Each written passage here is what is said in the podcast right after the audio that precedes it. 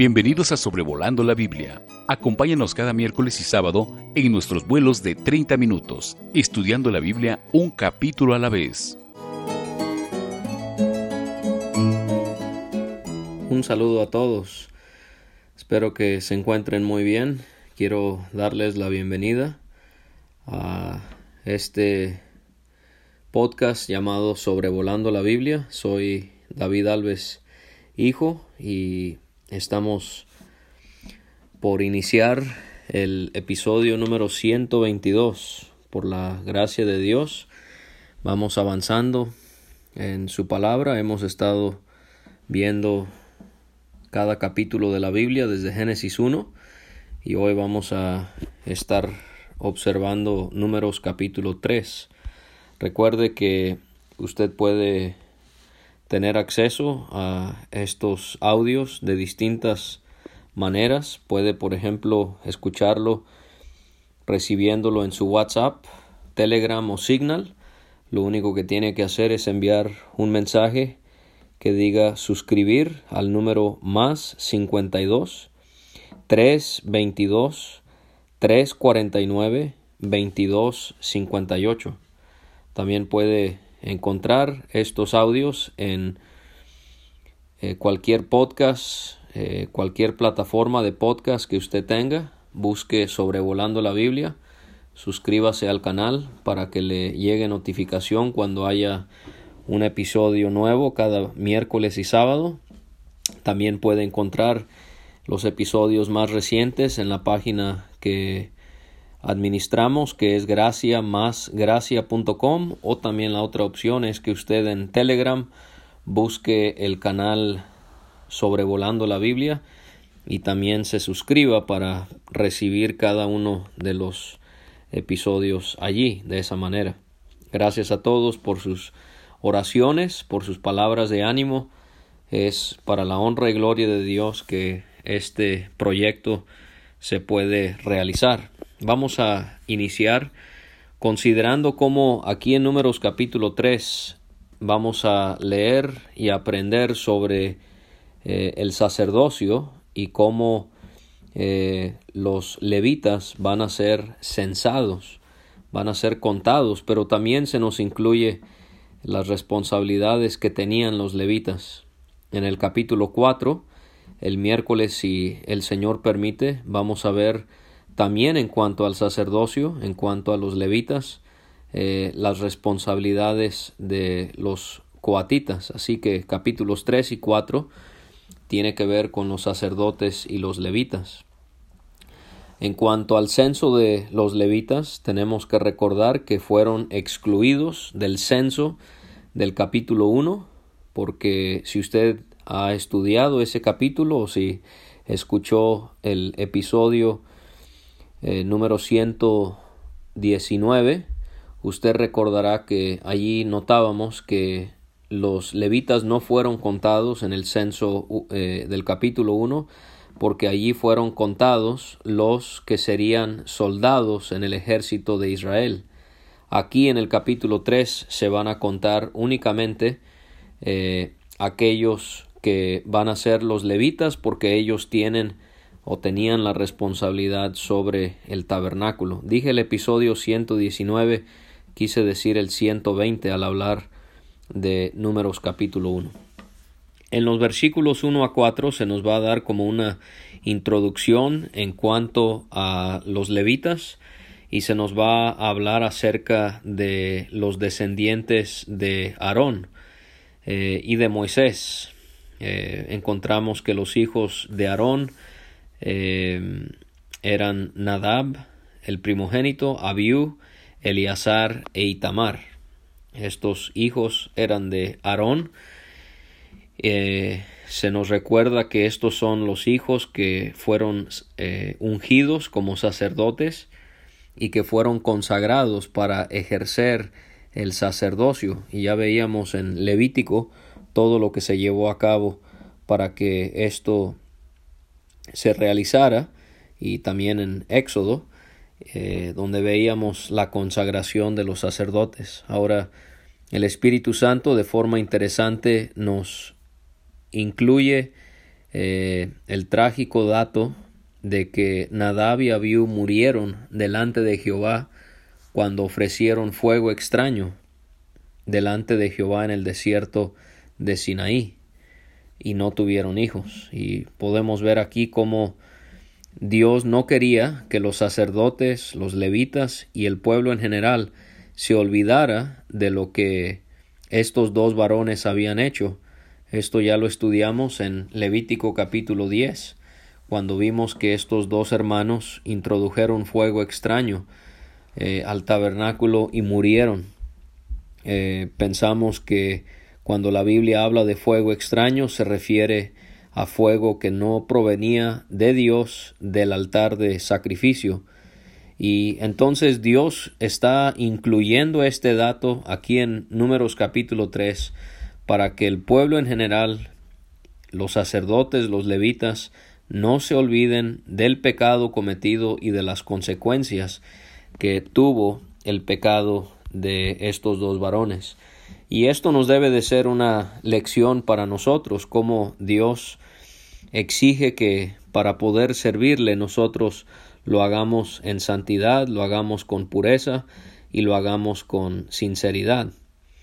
Eh, quizás nos puede ser de, de exhortación las palabras de escritor de Hebreos capítulo 12 versículos 28 y 29 recibiendo nosotros un reino inconmovible, tengamos gratitud y mediante ella sirvamos a Dios, agradándole con temor y reverencia, porque nuestro Dios es fuego consumidor. Qué bueno que, como Nadab y Abiú, tenemos el deseo de servir a Dios. Pero no seamos como Nadab y Abiú, que llegó el día cuando ellos perdieron de vista eh, esa gratitud ese temor, esa reverencia, el hecho de que Dios es fuego consumidor y ellos tuvieron que pagar un costo muy alto al perder sus vidas. Así que el Señor nos pueda exhortar a entender la santidad que debe de haber en nuestro ser, la santidad que debe de caracterizar nuestro servicio para que nuestro servicio sea agradable a Él. Realmente Nadab y representan lo que sucede cuando nosotros hoy en el sacerdocio espiritual al que pertenecemos, según el apóstol Pedro y también Juan menciona lo que seremos en el cielo, en el Apocalipsis, pero estos dos hombres representan cuando nosotros queremos ejercer nuestro sacerdocio en la iglesia sin estar sujetos al señorío de Cristo.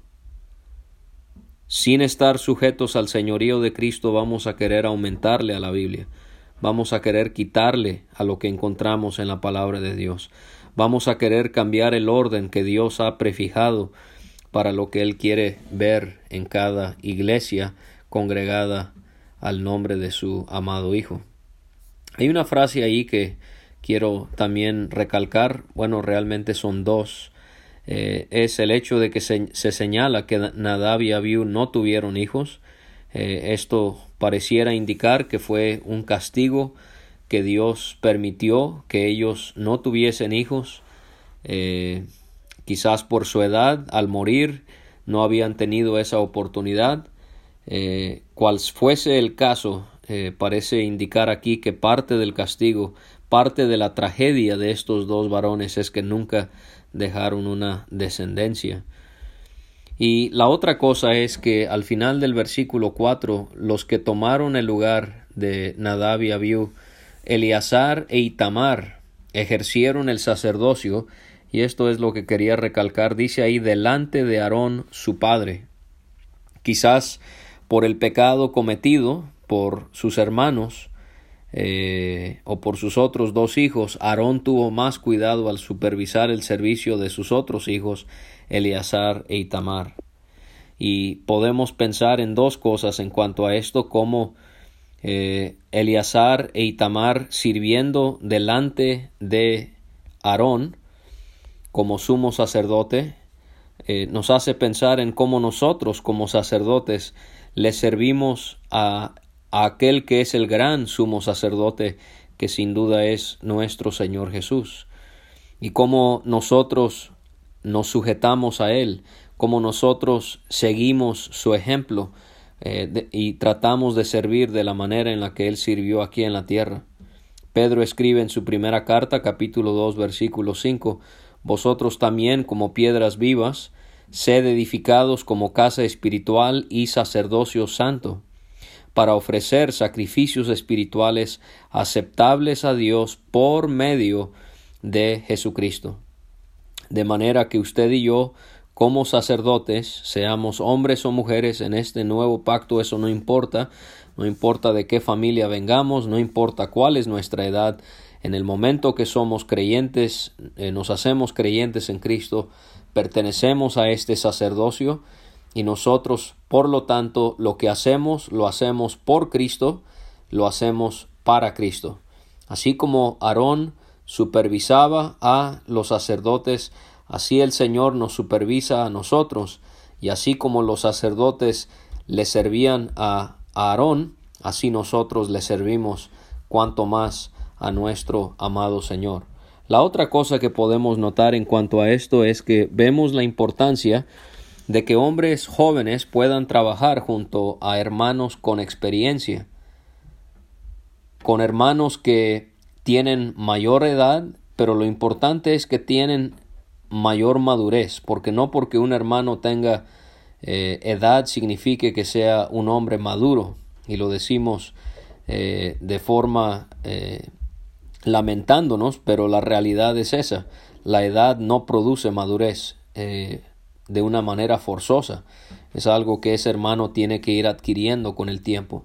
Pero en, los casos ideales, los hermanos ya más grandes, con sabiduría, con experiencia, ellos deberían de poder trabajar en equipo con aquellos que son más jóvenes, deseando ver desarrollo espiritual en ellos, para que ellos tomen su lugar, puedan reemplazar eh, las tareas que ellos tienen en la iglesia para que la iglesia pueda seguir andando, ya que ellos lleguen a una edad en la que no puedan servir o en la que el Señor los llame a su presencia. Muchas veces los mayores pueden pensar que no hay nada bueno en los jóvenes, o hay que decirlo, no siempre, no queremos generalizar, pero es posible que también los hermanos mayores se les dificulte querer trabajar con los hermanos más jóvenes porque desean mantener el control pero el, hermano maduro, el hermano espiritual, él va a querer más bien animar a que los jóvenes trabajen junto con él.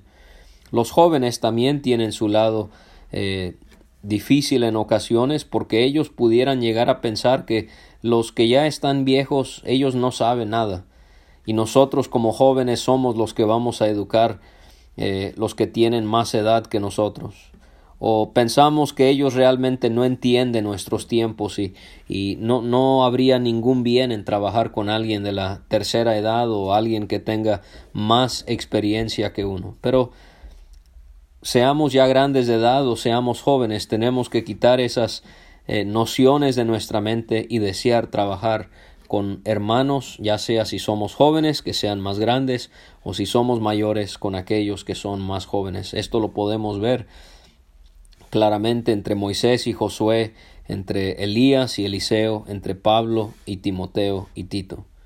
Así que podemos ver en los primeros cuatro versículos algo acerca de los descendientes de Aarón. En los versículos 5 a 13 vamos a notar que se nos habla acerca de la dedicación de los levitas. En los capítulos 3 y 4 notábamos que se nos dan detalles sobre las responsabilidades de los levitas que no leemos en el resto de la ley. Debe de llamarnos la atención que, por ejemplo, Levítico se enfoca, como vimos hace dos episodios, en el, en, el, eh, en el tabernáculo y por lo tanto su enfoque es lo que los sacerdotes hacían dentro del tabernáculo. Pero números veíamos cuando veíamos un panorama general de este libro de números. Números se enfoca más en el pueblo viajando por el desierto y por lo tanto se va a enfocar no en los sacerdotes tanto sirviendo en el tabernáculo como en Levítico, sino más bien pensando en los levitas trabajando en aquellas responsabilidades que Dios les delegó a través de Moisés y Aarón, las cuales vamos a ver cuáles eran.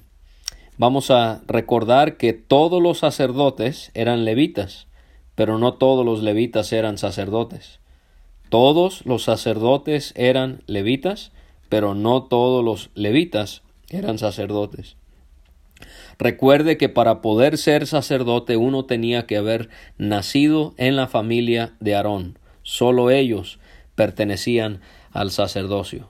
Esta limitación, recuerde, fue por causa de la desobediencia de Israel, porque realmente Dios deseó, según Éxodo 19, que Israel fuese como todo un conjunto, un reino de sacerdotes para él. Pero por causa de su desobediencia, solo quedó esto para la tribu de Leví, específicamente para los hijos de Aarón.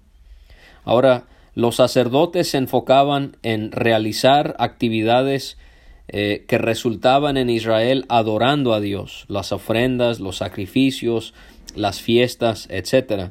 Los levitas, ellos se dedicaban en colaborar con el servicio en relación al tabernáculo, al eh, guardar el tabernáculo y también al transportar eh, el tabernáculo. Si ve lo que encontramos ahí, hay una distinción entre aquellos que, que ayudaban con la adoración, esos eran los sacerdotes, y habían otros que eran los levitas, que ellos ayudaban con el servicio. Pero en nuestro tiempo, nosotros tenemos el gran privilegio que como adoradores podemos entrar directamente a la presencia de Dios y recuerde, no solamente adoramos a, a Dios en el partimiento del pan, adoramos a Dios en la reunión de oración, en la reunión de enseñanza de la palabra, eh, cuando vamos en la calle, cuando estamos hablando con alguien, todo es en adoración a Dios. Pero el punto aquí es, cada uno de nosotros en esta dispensación somos adoradores, pero también somos siervos, somos ministros, algo que en el antiguo pacto era como que más eh, distinguido, por decirlo así. Y vamos a ver que se nos dice en el versículo 6 que los levitas, ellos servían a Aarón. Dice ahí en el 6 para que le sirvan. Y aquí hay algo que podemos notar, porque aquí es, aquí son los levitas eh, sirviéndole a Aarón, pero por ejemplo en números 1, eh, ellos servían al tabernáculo. En, el, en números 16 vemos que ellos servían a la congregación.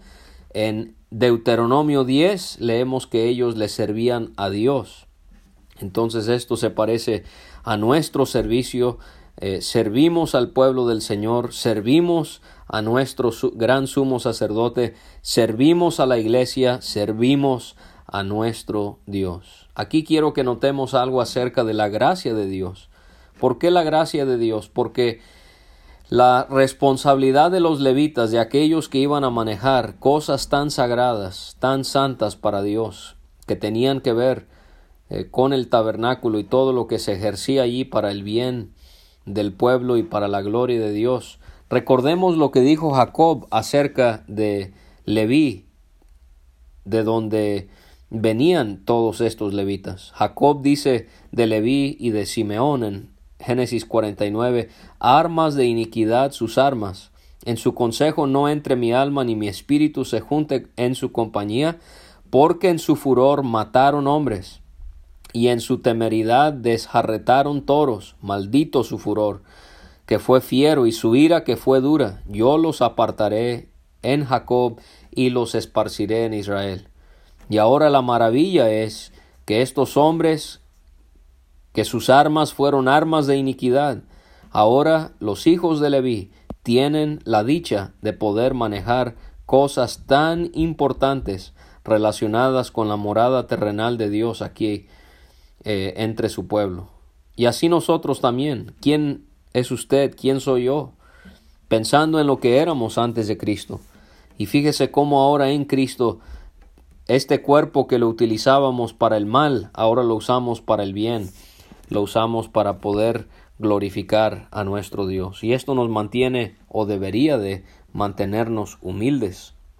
Muchas veces por tener algún don espiritual podemos eh, llenarnos de orgullo y vanagloriarnos y en vez de que lo veamos para el bien de la iglesia o para la gloria de Dios, lo vemos para nuestra propia gloria y esto es algo que el Señor detesta. Recordemos, hermanos, que todo servicio, todo don espiritual que tenemos es solo por gracia. Pablo podía decir que lo que él era, él lo era por la gracia de Dios. Dice Pablo en Romanos 15, en parte con atrevimiento les había escrito como para haceros recordar por la gracia de Dios que me es dada, para ser ministro de Jesucristo a los gentiles, ministrando el Evangelio de Dios. Nosotros, si servimos al Señor, es solo por gracia, no hay nada bueno en nosotros. El don que tenemos no es porque somos estudiosos, no es porque tenemos conocimiento propio, no es porque somos esto o aquello, solo es por la gracia de nuestro Dios. Pablo, él dice lo que ya mencioné en 1 de Corintios 15:10, por la gracia de Dios soy lo que soy. Y si usted y yo pudiésemos servir con eso siempre en mente, creo que serviríamos de una manera más efectiva. Pablo menciona eh, también su humildad y cómo él se admiraba de la gracia de Dios en su vida. En Efesios 3:8, a mí, que soy menos que el más pequeño de todos los santos, me fue dada esta gracia de anunciar entre los gentiles el Evangelio de las inescrutables riquezas de Cristo. Seamos humildes, entendamos siempre que lo que hacemos es por gracia. También quiero notar que el servicio de los levitas siempre es en el contexto del santuario de Dios. Lo mismo ocurre con los sacerdotes. Y usted y yo solo vamos a poder servir a Dios de una forma agradable y efectiva si lo hacemos en el contexto de una iglesia. No piense, hermano, hermana, que usted va a poder servir a Dios de la misma manera sin congregarse. Qué bueno que usted tiene el deseo de servir, pero es en el ambiente, en el ámbito, en la esfera de una iglesia bíblica que usted va a poder desarrollar su don y va a poder utilizar su don de una forma realmente en la que Dios eh, lo desea ver. Ahora, vemos aquí que cuando los levitas eran dedicados, leemos en el versículo 9, eran enteramente dados. ¿A quién? Aarón. Y así nosotros deberíamos de servir. A veces podemos eh, ser como los cristianos en Éfeso. Eh, ellos habían, estaban sirviendo, pero habían dejado su primer amor. Y así es posible que nosotros también estemos muy activos, pero no estemos realmente entregados completamente a Dios. Dios quiere que podamos entregarnos a Él enteramente poder sujetarnos a la voluntad de aquel que nos ha comprado para que nosotros así podamos realmente servir a el Señor Jesucristo como él así lo desea. En Juan 17 varias veces, ¿verdad? Leemos acerca del Señor Jesucristo eh, enfatizando esto en cuanto a sus discípulos. También podemos eh, recordar estas hermosas palabras del escritor de los Hebreos, eh, como el Señor, Él habla en Hebreos 2.13, He aquí yo y los hijos que Dios me dio.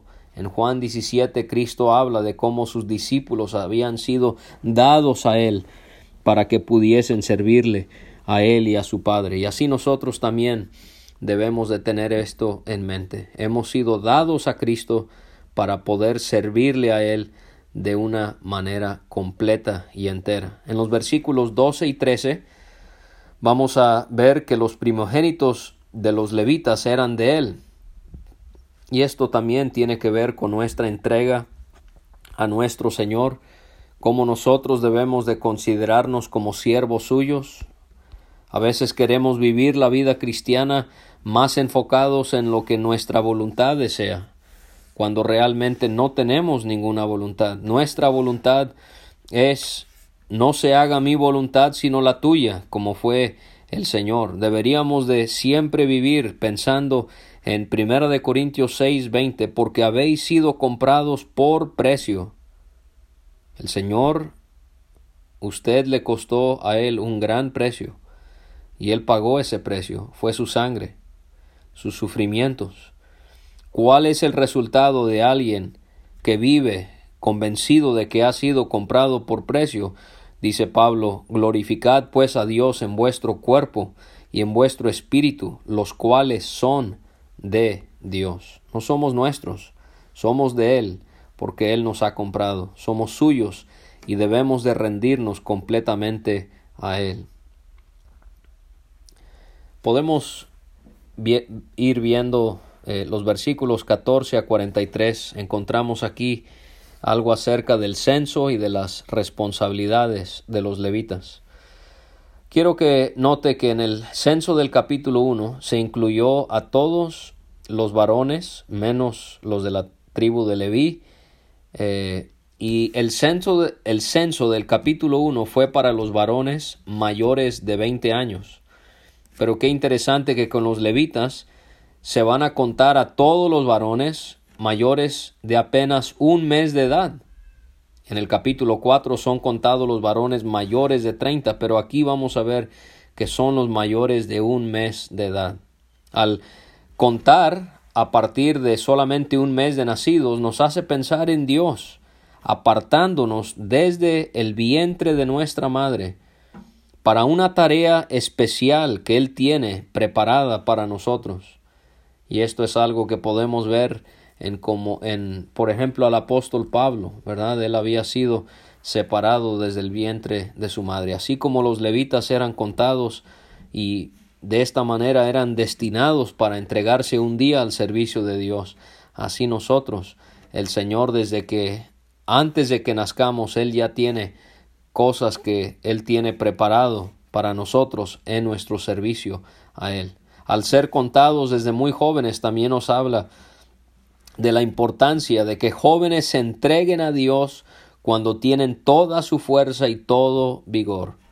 Por eso es que Salomón nos instruye, acuérdate de tu Creador en los días de tu juventud, antes que vengan los días malos en los cuales digas, no tengo en ellos contentamiento. Y Salomón ahí detalla en el capítulo anterior cómo la persona en su vejez ya no puede servir a Dios de la misma manera en la que lo puede hacer un joven. Todas las complicaciones de salud que hay. Hermano joven, hermana joven, entréguese a Dios desde hoy. Quizás me está escuchando un niño de nueve años o una niña de trece años o un joven de dieciséis años o una joven de doce años este es el tiempo de que lo, den todo para su Señor. No esperen a que sean más grandes. Desde hoy, entréguense cuerpo, alma y espíritu, como lo tenían en mente aquellos niños levitas. Ellos sabían que un día ellos iban a tener que dedicar su vida al servicio que Dios tenía preparado para ellos. La tribu de Leví en este capítulo es dividida en tres familias, Gersón, Coat y Merari. Y vamos a encontrar que se nos dan las responsabilidades para cada familia. Vamos a ver cómo Dios nos está enseñando algo que vamos a aprender en, en los pasajes del Nuevo Testamento que tiene que ver con los dones, por ejemplo, eh, Romanos 12, 1 de Corintios 12, Efesios 4, cómo cada miembro en el cuerpo de Cristo tiene una función distinta, pero todos tienen una importancia en el trabajo que Dios les ha eh, encaminado a hacer. ¿Por qué? ¿Por qué lo digo? Porque aquí con estas familias eh, de la tribu de Leví no todos hacían todo, ¿verdad? Vamos a notar cómo, por ejemplo, Gersón eh, aprendemos en los versículos 25 y 26 cuál era la responsabilidad de, ellos. Ellos iban a estar eh, en el tabernáculo eh, a cargo de la tienda, de su cubierta, de la cortina de la puerta del tabernáculo de reunión, de las cortinas del atrio, la cortina de la puerta del atrio que está junto al tabernáculo y junto al altar alrededor, asimismo sus cuerdas para todo su servicio. E, esa era la función que tenían ellos, poder hacerse a cargo de eso, no de otra cosa, sino de eso. Por ejemplo, los hijos de Coat, vemos en el versículo 31, ellos iban a estar a cargo de el arca, la mesa, el candelero, los altares, los utensilios del santuario con que ministran, el velo con todo su servicio. Esa iba a ser su responsabilidad. Y los hijos de Merari, vemos en los versículos 36 y 37 que ellos iban a custodiar las tablas del tabernáculo, sus barras, sus columnas, sus basas y todos sus enseres con todo su servicio, las columnas alrededor del atrio, sus basas, sus estacas y sus cuerdas. Entonces vemos que cada familia tenía su distinta responsabilidad y esto es algo muy parecido a lo que encontramos en la actualidad en la iglesia. Cada hermano ya no es por familia, gracias a Dios ya todos podemos servir como sacerdotes eh, en la iglesia, aunque estos no son sacerdotes, pero usted me entenderá la correlación que estoy haciendo. Todos podemos servir. Entonces, usted y yo tenemos que buscar bajo la guía de pastores espirituales cuál es el don que Dios me ha dado y poder ejercer ese don en la iglesia. No todos deberíamos de estar predicando el Evangelio porque no es el don de todos. No todos deberíamos de estar eh, ayudando con responsabilidades de diácono, porque no todos somos llamados al diaconado. No todos podemos ser ancianos, no todos podemos ser maestros. Cada hermano, cada hermana tiene su don y tiene que ejercer ese don. Usted se va a sentir mucho mejor, usted va a ver la bendición de Dios en su vida aún más si usted puede en humildad aceptar cuál es su don y poder apegarse a ese ministerio. No trate de hacer lo que le corresponde a otros. Apeguémonos a lo que Dios tiene para usted y para mí. No todos vamos a, a, servir de una manera muy pública, quizás como los sacerdotes que tenían una responsabilidad tan grande y que al ojo de una persona no espiritual eh, un trabajo lleno de, de glamour, ¿verdad? De pensar, ah, los sacerdotes, ellos están en el tabernáculo y ellos hacen esto y aquello. Y alguien podría decir, y los levitas, bueno, ellos nomás cargan las cosas, ellos nomás transportan las cosas. No, ambas actividades, oficios, ministerios, servicios eran de muchísimo valor para Dios. Así que usted y yo debemos de tener eso en cuenta ya sea que limpiemos el piso donde se reúne la iglesia o seamos ancianos en la iglesia, toda responsabilidad, todo trabajo es para la gloria y la honra de Dios. Vamos a notar que en Gersón se cuentan 7.500 varones, en, en la familia de Coat se cuentan 8.600 varones, y en la familia de Merari se cuentan 6.200 varones. Esto da un total de 22.000 levitas. Ahora, vamos a notar que se cuentan todos los primogénitos de todo Israel para ser de Dios, pero toman el lugar de ellos solo los levitas, ¿sí? Para servir. Pero el total de los primogénitos de todo Israel es 22.273. Y vamos a ver algo de esto en unos momentos. Solamente mencionar que se mencionan cómo se acamparían los levitas. Eh, ya vimos esto en relación a las otras tribus en el capítulo anterior, pero ahora lo vemos con los levitas en relación a dónde iban a morar eh, conforme a la eh, ubicación del tabernáculo. En el versículo 23, Gersón se, se, debía de posicionar al oeste del tabernáculo, o como dice ahí, a espaldas. En el versículo 29, Coat debía de acampar al sur. Versículo 35, Merari iba a estar al norte. Y en el versículo 38, los sacerdotes, los hijos de Aarón, los que ministraban dentro del tabernáculo, ellos iban a estar al este del tabernáculo. Ahora pasamos a los versículos 44 a 51. ¿Se acuerda de esa diferencia del total de los levitas y el total de todos los primogénitos de Israel? Es una diferencia de 273 personas, 273 varones. Por cada persona en el censo y por cada uno de estos 273 se iba a pagar cinco ciclos por cabeza.